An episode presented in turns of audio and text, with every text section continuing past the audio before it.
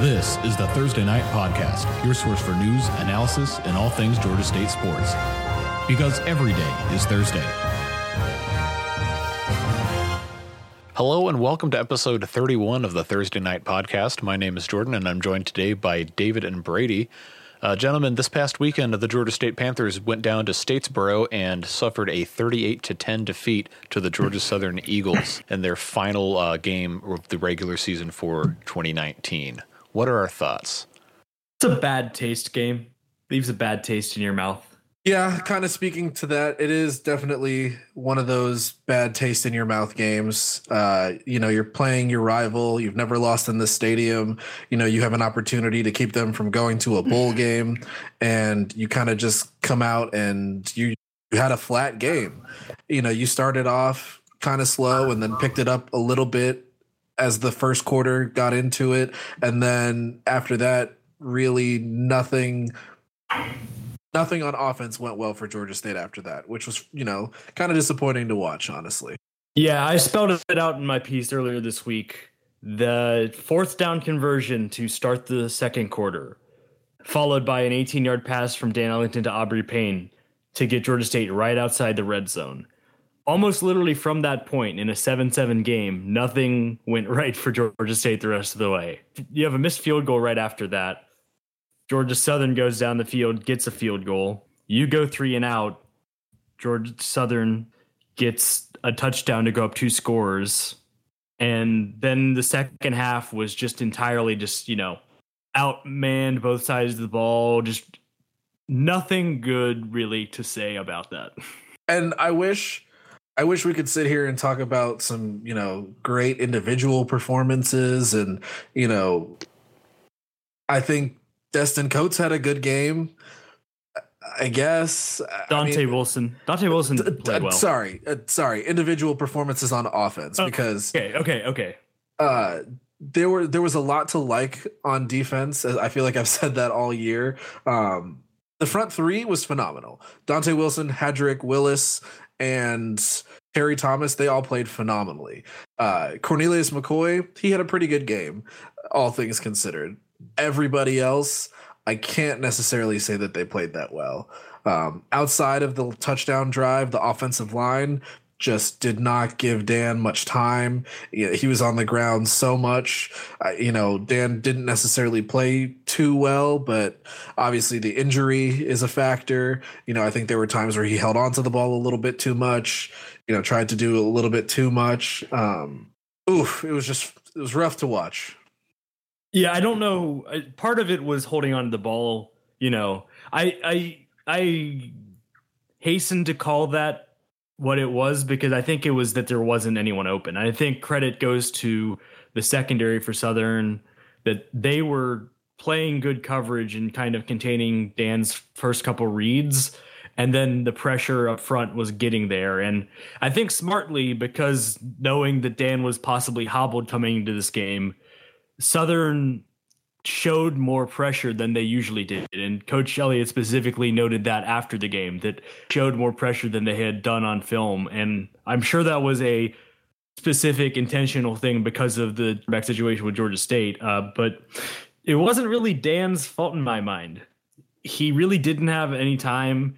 He got away from pressure and was, you know, forced out of the pocket and extended plays and incomplete passes or throwing it away or still taking a sack were still outcomes that happen. But I think he did enough to try and make something happen on those plays. And he was trying his heart off, you know, playing so hard trying to make it happen. And I just think that he got a little let down by his support, which happens. Georgia Southern played a good game on defense, and you're not seven and five without the offensive line being as good as they've been all year. So it's not like coming from a place of like, oh, offensive line. Like they've they've definitely worked up some goodwill to where bad night at the office. Yeah, I agree. And uh, another group that I feel like needs to be mentioned who had a bad night on the offense is switching over to defense. I think that the secondary, just as a whole, just played terribly. Um, And I know that obviously Georgia Southern runs an option offense. I get it. You know, when Georgia Southern ran up the middle, the the Georgia State defensive line was amazing. Any sort of pitch, the option, anything outside, off tackle, it's like the secondary couldn't tackle or cover or it was just it was really really bad to watch. And I mean that's that was the tail of the game.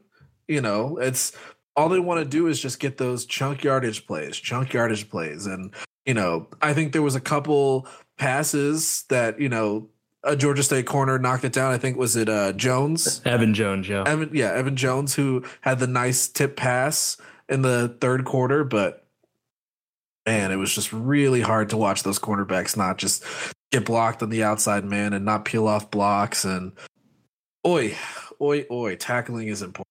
Yeah, it wasn't like if you look at the stats, it doesn't seem like that scary a blowout. The stats do not say 38-10 final because Southern only had a, a yard advantage of oh, little over little under 100, but they just what happened was they played a simpatico game on both sides of the ball and fed their offense fed into their defense fed into their offense and they just took advantage of situations and played that really well. Kind of like how App State worked the end of the first half in the game against Georgia State to where that basically put the game away to start the second half because of the run they got with touchdowns at the end of the half. They they fed that well because they got touchdown before the half. They got the ball out of the half and on a short field from a kickoff return scored to make it a three score game out of the half. And so that was you know that's that's how you win games is by having the units play in sync like that. And i think that they really wanted to prove a point about winning in their own stadium against georgia state. Uh, it's 3-3 all time in the rivalry series now but now it's georgia state is only 2 and 1 in paulson stadium. And with the hobble dan ellington with them on offense playing better as weeks had gone on and with that looming zero and two at home against your rival. I think that everything just kind of built up to be really easy for Georgia Southern to get up for this game. So I'm not taking too much away from it big picture. I think it was one of those nights where just things didn't go well. You've still got you're not using Dan as an excuse because as I just laid out, I don't think Dan is in any way, shape, or form the reason for the loss. I don't think he was anywhere near the reason for the struggles, but you live and learn. You remember this two years from now when you come back to Statesboro, and you've got a bowl game. Yeah, you still have a game to prepare for. Um, we obviously won't know where Georgia State goes until Sunday. I we can speculate that we can. We so let's do speculate. that. Let's do that real quick. Also worth saying, and hopefully this doesn't happen between us recording this and this getting released, we've seen a bowl matchup already. Doesn't involve the Sun Belt, but it's possible before Sunday stuff starts trickling out.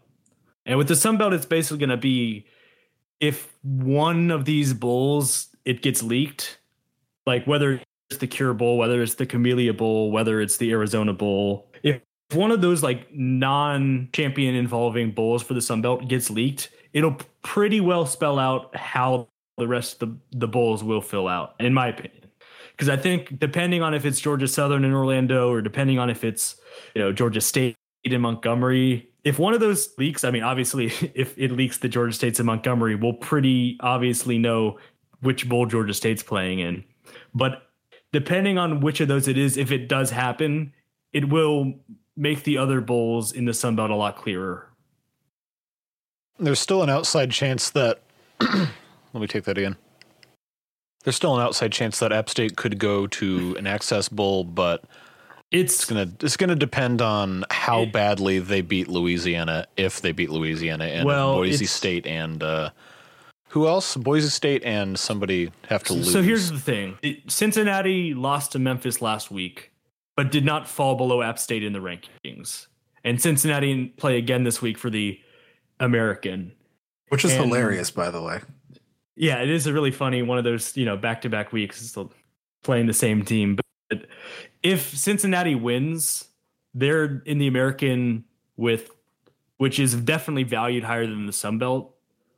And their losses would be to Ohio State, who's in the playoff, and Memphis, who they would have just beaten. And college football rankings, you know, the people who do those do like revenge wins and also value the American. And so basically, what I'm saying is, I thought that there's the slimmest to slimmest chances for App State, and I'm now pretty sure that that slim chance is basically like 0.0000001. It's unfortunate you lost the game to Southern, and that might be what knocks you out, but I don't see it even in the most marginal of situations happening because Cincinnati has been valued higher than them, even with their loss last week. So we can feel free to say that, you know, there's a chance, but this really is like the dumb and dumber, like you're saying there's a chance. Right. App State would probably have to beat Louisiana by like a hundred, and then Cincinnati and Memphis implode. So, but that's okay. It's not like the New Orleans Bowl or any other of the five Sun Belt bowls are necessarily bad bowls to go to. So, all that said, given we're not an App State podcast, we can talk about not the playoff, and we can talk about not the top 25 rankings, and we can talk about stuff relating to Georgia State and the bowl that Georgia State might be going to. Durable three times. I think that is incredibly unlikely. I had to say. I would too. I think the story is too good uh, with Arkansas State and just the turnaround that they had this year. Uh, it definitely makes sense that they're probably going to end up going to Orlando, which is great for them. I mean, it's a good bowl. I yeah, I think it's where I'm landing. I, I understand the story of the Cure Bowl and everything. And we've talked about that multiple times since we've been talking bowl matchups. But, you know, last second, I'm getting more and more of a feel that it might be Southern because there's apparently been some legs that even back to the first Cure Bowl, they wanted Georgia Southern then. And so there is still that hanging over where it doesn't necessarily relate to any storyline. It's just that I guess because the they feel they'll sell tickets or whatever that they want Georgia Southern. And so I think this is what we'll say are the two scenarios basically that probably play out. Forgetting the whole app doesn't go to New Orleans or Mobile part of it. That forgetting that scenario because it's pretty unlikely at this point. Georgia Southern goes to Orlando. It feels pretty likely that means Georgia State would go to Montgomery, Arkansas State would go to the Arizona Bowl if Arkansas State does go to Orlando, I guess all bets are kind of off because Melia apparently doesn't really want to take the same team two years in a row, and that's where Southern went. But if I had to guess, if Arkansas State is the team for Orlando, then Georgia State would go to Arizona. That would be rough. It's I I think it even given whatever Camellia said about not wanting to take the team two years in a row, if they're looking at a thing where they thought that Southern traveled where last year and they might just want to replicate that and they have questions about the younger program in Georgia State, then it, it is the counterintuitive thing where Georgia State, because of attendance questions throughout the history, might get relegated to the bowl that has the lowest chance of having a good fan turnout because it's on the other side of the country. But at the same time, if it happens this way, if it is the Arizona Bowl, then you know, fans, I would say, take that as a you know a message that that's the perception, and it's not totally unfounded based on the entire history, but have that be a wake up call, and you know talk to your friends who are alums who aren't going that you think should be going, or you know, I think that if if it is Arizona, just as a you know as a from the fan point of view i'm betting that's not going to be too fun because a huge trip and it's on new year's eve which is time where people kind of set aside to do their own thing for you know not traveling across the country to arizona to watch a football game. And but if that's the rub then that's the game. And from a football side it's against a mountain west team so that could lead to a better matchup possibly for the team than if it was against a MAC team in Montgomery. But I I would say that would be my expectation. Now, before we go too far into the attendance drives bowl selection thing, let's take a look at the statistics from this year for attendance. You would be shocked to find out just how high Georgia State is ranked, given all the smack talk that's been on Twitter and on message boards. So I, I don't know if either of you two guys are aware of what the actual numbers are. Where do you think Georgia State finished the season ranked in home attendance? So I before I I guess because I think I do think it's good because I've seen people talk about it. I don't know the number off the top of my head, um, but I do know that was it three of the home games were played in like monsoon type conditions. You know, that was Georgia Southern. Was it like legitimately? They had three home games that were veritable monsoons, and we had I, three I home games that had light rain for half okay. of the game or less. But it, not to dunk on an, an, entire city, but it is still Atlanta, and you know it's still rain. Um, right. But I I want to say that Georgia State finished probably third in attendance in the Sun Belt this year. That is extremely optimistic, and you would be incorrect. Really? Uh, Bray, did you have a guess? I mean, I know it's in like the eighteen thousand range, something like that. Um, right. But also, I, I I don't like talking about attendance in general. I, I actually hate talking about attendance. One, it's down across the board. Everyone's got issues. And two, it always invariably to this, you know, counting numbers debate because yeah, there's games where the attendance, which is how everyone announces attendance, has been higher than what it looks like in the stands. That's just kind of how it works with everyone, and that's just how it goes. And so I understand people looking at Georgia State as a whole and not trusting those numbers and saying, you know, okay, you had 18,000 show up.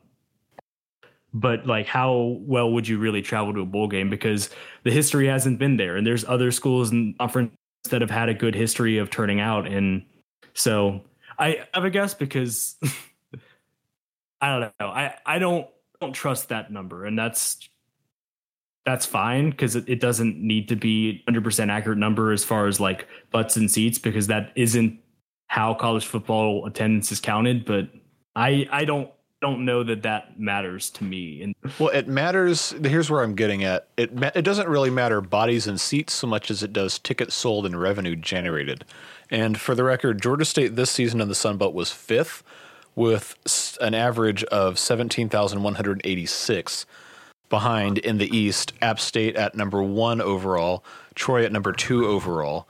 And then in the West, Arkansas State at number three overall, and Louisiana Lafayette at number four overall.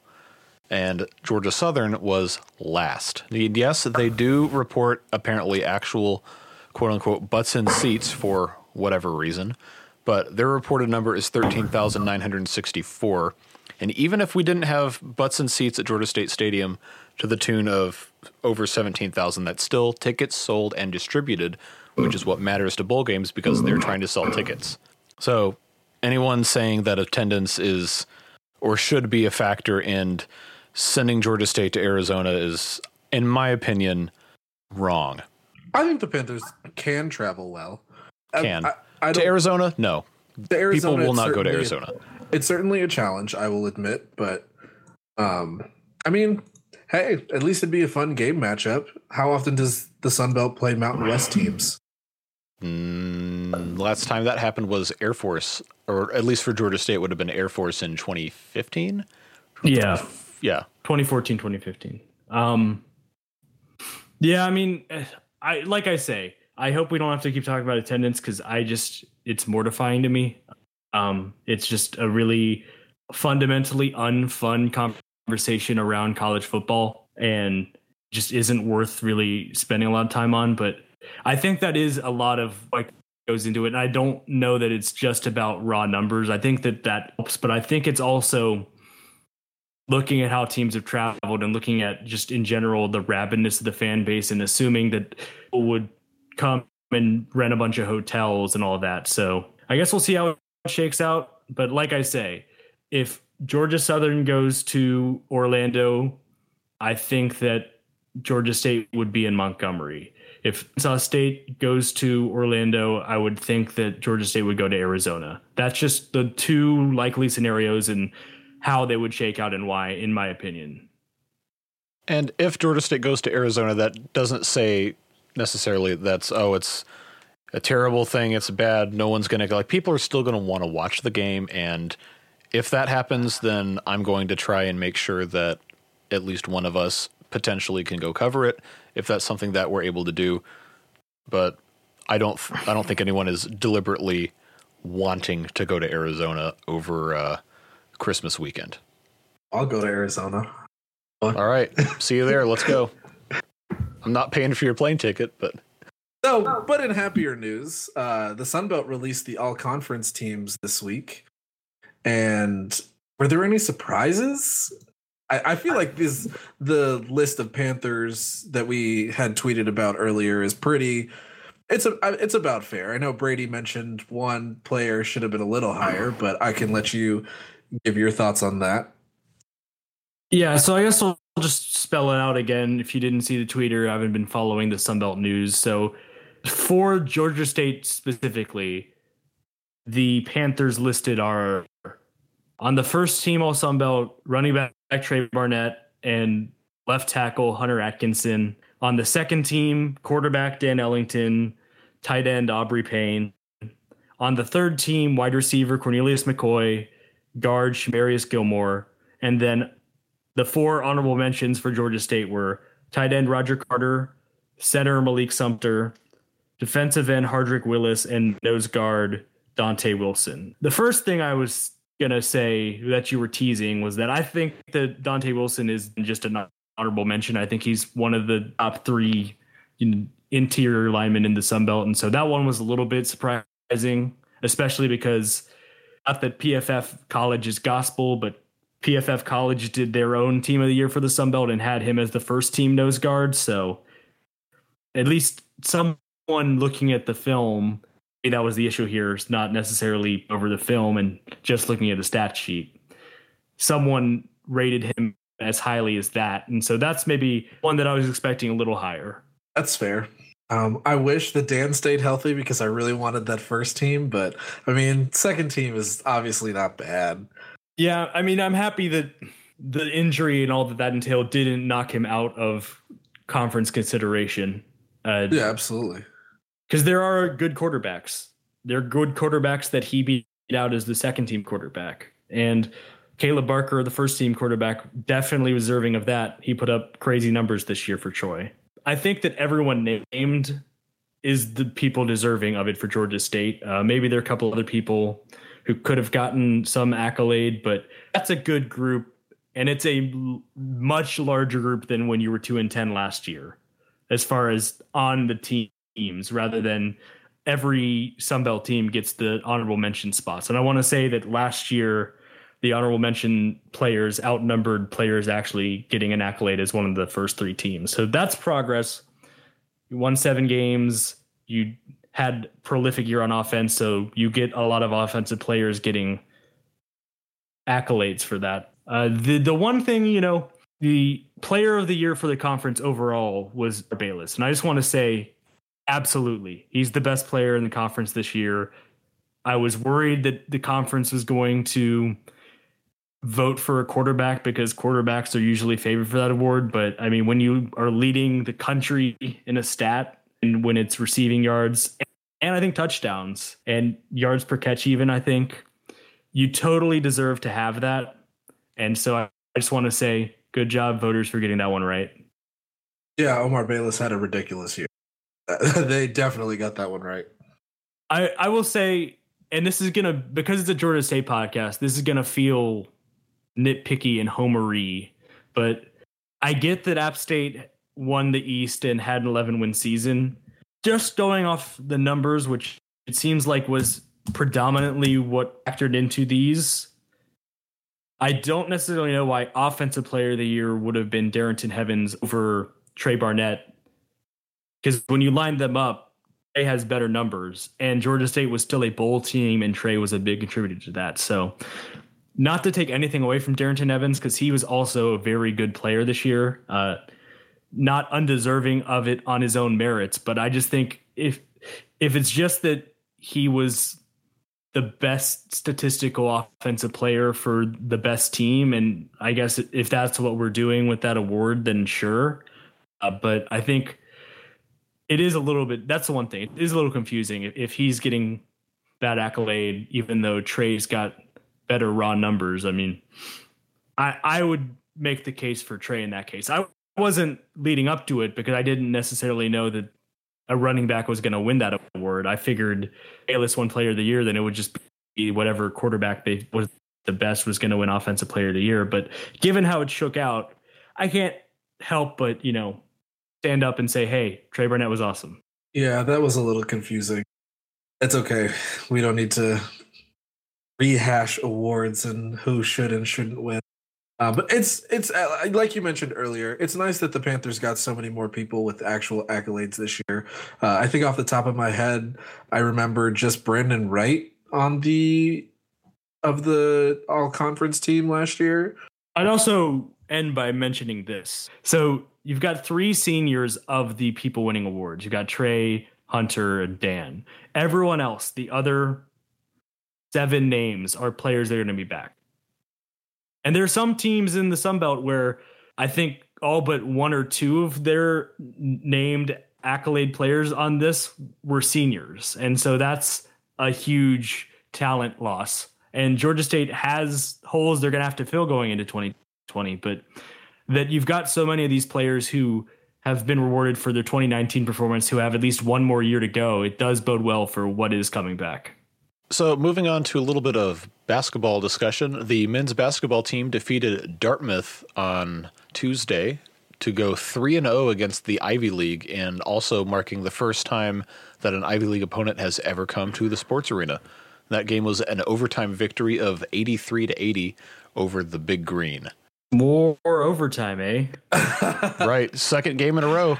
Panthers went to overtime, but hey, they got it done. So this game was forced to overtime in a little bit different fashion. I feel like, um, even though Georgia State kind of came back at the end of both games, um, they kind of let the lead slip in this one instead of you know just keeping it steady on the comeback trail. But I remember early in the season. A few weeks ago, we talked about Georgia State not having that ability to finish games, and they must be listening to this podcast because that is two straight games where they have made it not pretty, but they have done exactly what they needed to do when it mattered for them to close out with the win. You know, they've hit their free throws late. They've uh, Corey Allen. Before we start gushing about him, I mean, he had a monster game I think you could begrudge them a little bit for giving up that three pointer to James Foye that we all knew was going in. Um, but at the end of the day, they still found a way to force it to overtime. And, you know, I think everybody in the sports arena thought that Corey Allen won the game, but uh, watching live, it seemed very apparent that his foot was on the line. Um, so this, I mean, this team is yeah. fun. They are rolling yeah, can, right can, now. Can confirm that was there Air had absolutely no angle to see where his foot was. Um, so apparently, it was very obvious on the ESPN broadcast. It was not even close to being a three. I could not tell you the entire sports arena that was going crazy. Also, couldn't see it, and so I.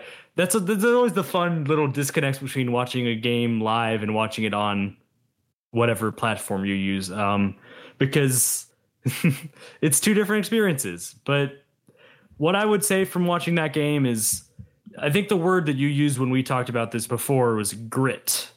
Yeah, they're they are I think the what impresses me about Georgia State is they're doing it in a lot of different ways. Um, you know, I think uh yes, so they started Jalen Thomas at forward, center, whatever you want to call it. Um, you know, last game against Charlotte, they started Chris Clerkley, and you know, you've seen Coach Lanier rotate his bigs, and you know, when something's not working, it seems he's very quick to you know go small. You know, take Damon Wilson for example yesterday he got in some foul trouble early, recognized his shot wasn't there, and they sort of ran the offense through Damon after a while. And, you know, when the three ball wasn't working in the first half, they shot like 12%, you know, they took a step back, stopped shooting them, and then in the second half, that was when Corey Allen kind of exploded from downtown. You know, and it's it's really nice to see that this team can come at teams in a variety of different ways. You know, I think we saw Chris Knight, the forward for Dartmouth, kind of abuse Georgia State inside a little bit. And then in the second half, he kind of got shut down, you know. So as long as Georgia State can continue to find those different ways of scoring and find those different ways of shutting different people down, I'm going to continue to laugh that this team was picked sixth in the Sun Belt preseason poll. I'll back off the Chris Knight got shut down um, for my eyes, it wasn't a, a shutting down. He kind of did what he wanted to, and especially late was still making an impact on the on the defensive glass for them for Dartmouth, and also just he was nine of eleven on the game. But the point for, for me with him is he's one of the better post guys Georgia State's played so far, and so he had a good night, but it was a good challenge for for the young bigs to face and to go up against and to learn what he does that's good and take that away and learn lessons by watching someone even if it is against I mean you won the game so you don't have to feel too bad about a good game. But what I noticed was in the first half Georgia State was getting some good looks and they weren't falling at a great rate. And so I my thought was if in the second half they just keep working and keep getting those good looks, that more of those were going to go down. And Corey Allen was we can talk about him now. He he was going crazy in the second half. And it was sometimes just they left him in the corner, you know, whatever. And sometimes it was just he was creating his own space and it was encouraging to see because I think that a little bit of that in his game where he's going to be the guy who can make his own shot more than some other guys, especially on the perimeter. But that by and large, the team was trying to run offense and getting assists and passing it around. And the times where the team struggled the most is where everyone was not doing that and where it was a lot more of a struggle finding good looks. And that was when Dartmouth stopped uh, stopped Georgia State from scoring for almost five minutes uh, because Georgia State wasn't getting good looks. I think that Dartmouth was also contesting inside better than some of the teams that Georgia State had gone up against previously, and so learn from that. I think that the the bigs got tested a little more inside and missed some shots they hadn't been missing, but I think it's because Dartmouth had been defending it better. But the clutch free throws in overtime, seven of eight from the free throw line in overtime, and that's basically what won you the game. Uh, you didn't hold on to the lead that you had late in the second half, but you stayed in the game and forced the overtime period. And it's it's still a, a work in progress team. There's still a lot of turnovers. Guys are still kind of finding their roles and by conference play ideally you would want to have kind of a set plan with the bigs rather than a new guy starting every game but non-conference is about finding these things out. And if you're doing it while winning at the same time, then that's all the better. I want to agree on that Biggs comment, but I will say I'm not even sure that Coach Lanier doesn't know what he has with them. I think we've just seen it be a situation where he plays the guy with the hot hand and, you know, like we saw with Clerkley against Charlotte, if the hot hand is going to be the guy sitting on the bench, even if, you know, he played someone that had a good game previously, he is not afraid to just pull a guy and, you know, continue to work all of the guys in the game. And so yes, maybe there will be a set concrete starting five as, you know, when they line up against UTA uh, in a couple weeks from now, but I think he's just still going to rotate everybody in and out just to, you know, keep legs fresh and to, you know, reward guys who are playing well and do what he's got.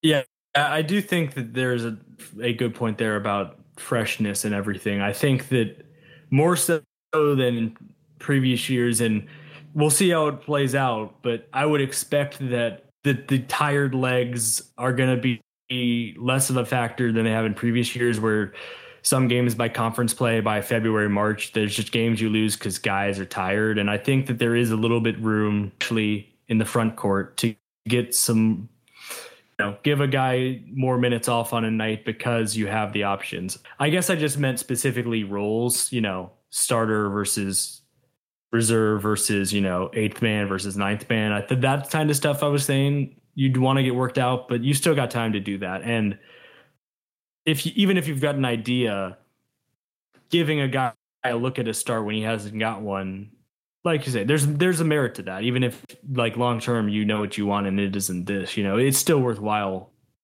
Yeah, that's true. Um, so the Panthers, their next game is Mercer, I believe. Saturday, Saturday, yes. Saturday. Saturday at three thirty. Mm, four thirty for us Easterners. Ah, uh, what a time! Is that the first time that the Panthers have returned to face the Bears since the uh, infamous 2012 game that resulted in two ejections? I believe neither of whom were players. I I believe so. Uh, we'll not take the bait on the story. Um, Mercer came last year to Sports Arena, so I believe this is returning that home and home. And I don't think they've played in any season since the 2012 so it's interesting because it's two first year coaches in the program because Mercer hired Greg Gary from Purdue. They're four and five right now. And Coach of the Year referenced this in his presser after the Dartmouth game that they're coming off of a season tournament where they lost both games and that he said to his guys, you know, if we had lost both games in California, game against Charlotte would have felt like a must win because they would have just been desperate. And so he was saying he's expecting to get a really good shot from Mercer because coming off of those two losses in there, eh, they're going to want to come home in their home crowd and win and remember what that feels like and all. But I guess we'll see how it shakes out. Georgia State, the one in three on the road right now is a misnomer because two of them are against conference teams. So we don't necessarily know what kind of a road team, but Mercer is scoring just under 74 a game and giving up just over 77. So I think that there's an opportunity if the offense, if the shooting, especially from the second half against Dartmouth, shows up, that Georgia State is going to have the opportunity to put up some points. And I guess that that's what I would expect to see as the difference. Uh, it would it would be nice to see a just complete defensive game, kind of like this the second half of the Cal Baptist game, just for both halves of this game, because that was as we you know ogled about during that that recap that that was a really impressive performance in that game, and it would be nice to see that. And I think long term defensive performances like that is what Coach Lanier wants to instill. But I think it's fair to say that the offense is slightly above the defense right now, game to game at least. Are you talking consistency or yeah. are you okay? Then yeah, yeah, yeah, yeah. Game to game, it's it's more. I mean, the the number of points is still you know the stats in general are still skewed by 104 35 Bruton Parker result just because there's so few games, but it just feels like week to week, game to game, the offense has been it's gotten off the bus more and there's been more consistency there. But yeah, I think that, you know, if you're ranking like best performances from one of the sides of the ball, I think second half Cal Baptist defense is the number one performance of the year because that was just crazy. But so I think that the high the ceiling is there. I think it's still figuring it out, but the the raw numbers don't tell the whole story. I think there's still stuff to iron out with the defense, and you got exposed a little bit by a good shooting team in Dartmouth. So I think that it's still something that that's got to come together a little bit more, especially if you've got championship aspirations. So before we get you guys out of here this week, we did have a question from one of our listeners. Uh, Mike from Marietta wants to know: Do you guys believe in sports superstitions like growing playoff beards or wearing the same pair of socks during a winning streak? Uh, David, noted Chicago Cubs fan, I bet has some very interesting takes on this. So I do. Um, and as a Cubs fan, um, there's an incredibly good book that I can plug. Um, that used to be released before they obviously won the World Series. It was called um, 104 Reasons Why. Um, and it just kind of detailed, you know, actual reasons why the Cubs didn't win the World Series, um, which is super boring. Um, but I guess there's something to be said about living through, you know, the Billy Goat curse or the Black Cat curse or, you know, and just like those kind of neighborhood stories that you tell your kids and your kids tell their kids. Um, because I think the superstition adds fun to sports. You know, do I think uh, Billy Goat owner in 1945 was the reason the Cubs didn't win a World Series for a century? No, of course not. Um, but do I still grow a playoff beard every year when any of my teams are vying for a playoff spot? Of course I do. That's just the fan in you, you know? Um, I think there's you have to do it and recognize you're not affecting anything, but still, you know, it's fun when all those NHL guys have, you know, beards down to their knees for whatever reason and, you know, it, if it brings a set of camaraderie to it, of course, absolutely do it. Yeah, uh, I agree with David to a certain extent to me it's I I don't believe in superstition like as a as a thing, but I do believe in camaraderie and the kind of positive uplifting effect it can have when people just do stupid meaningless things out of sometimes out of respect for other people, sometimes just for the heck of it and saying, "Hey, I forgot to shave my beard before the last time this team uh, went and played a game and they haven't lost since I haven't shaved. Okay, well, yeah, that's fun. It's it's a it's just a fun thing to keep up with. Does it really mean anything? No. But you have all these different things that you could just immediately dismiss as okay, well, that's just a happenstance, whatever.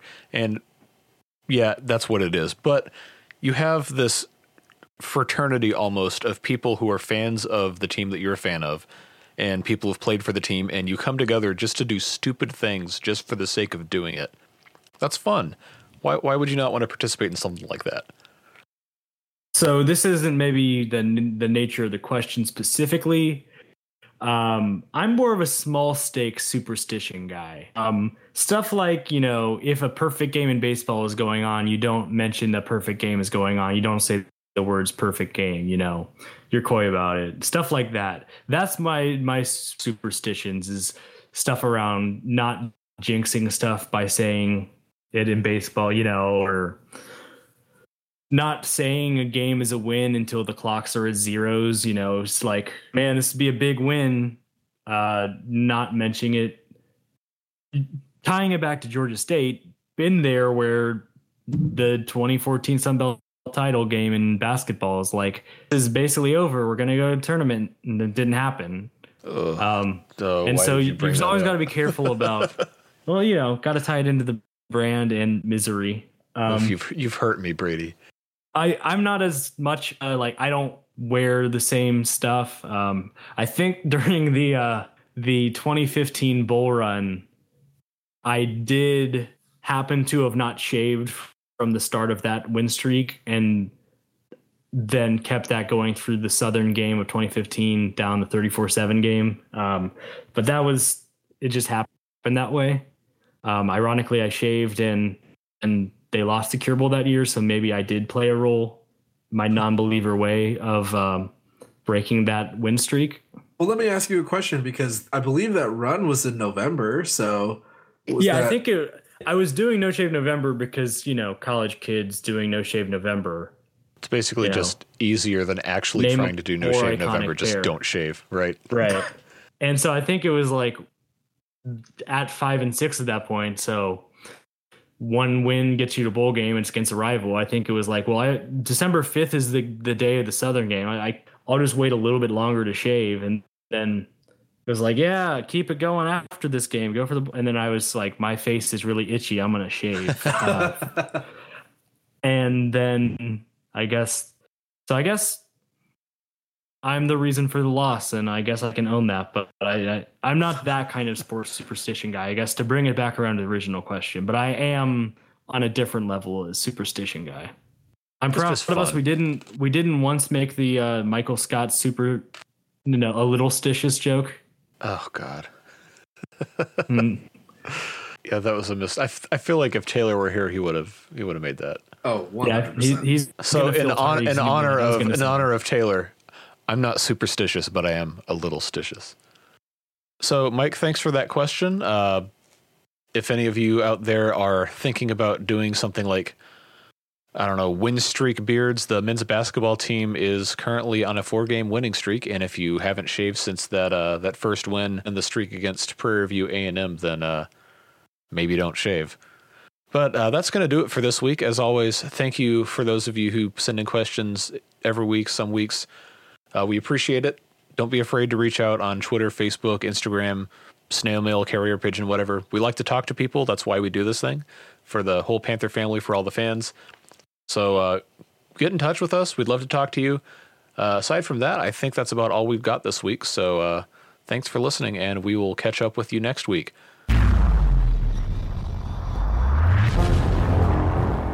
The Thursday Night Podcast is a production of ThursdayNight.com, the independent source of choice for all things Georgia State sports. This podcast and all included sounds are exclusive property of and copyright 2019 Jordan Crawford Enterprises LLC on behalf of ThursdayNight.com unless otherwise specified. The podcast is produced by Programming Director Brady Weiler and Technical Director Jordan Crawford with assistance from co-hosts Taylor Dinan and David Salmon.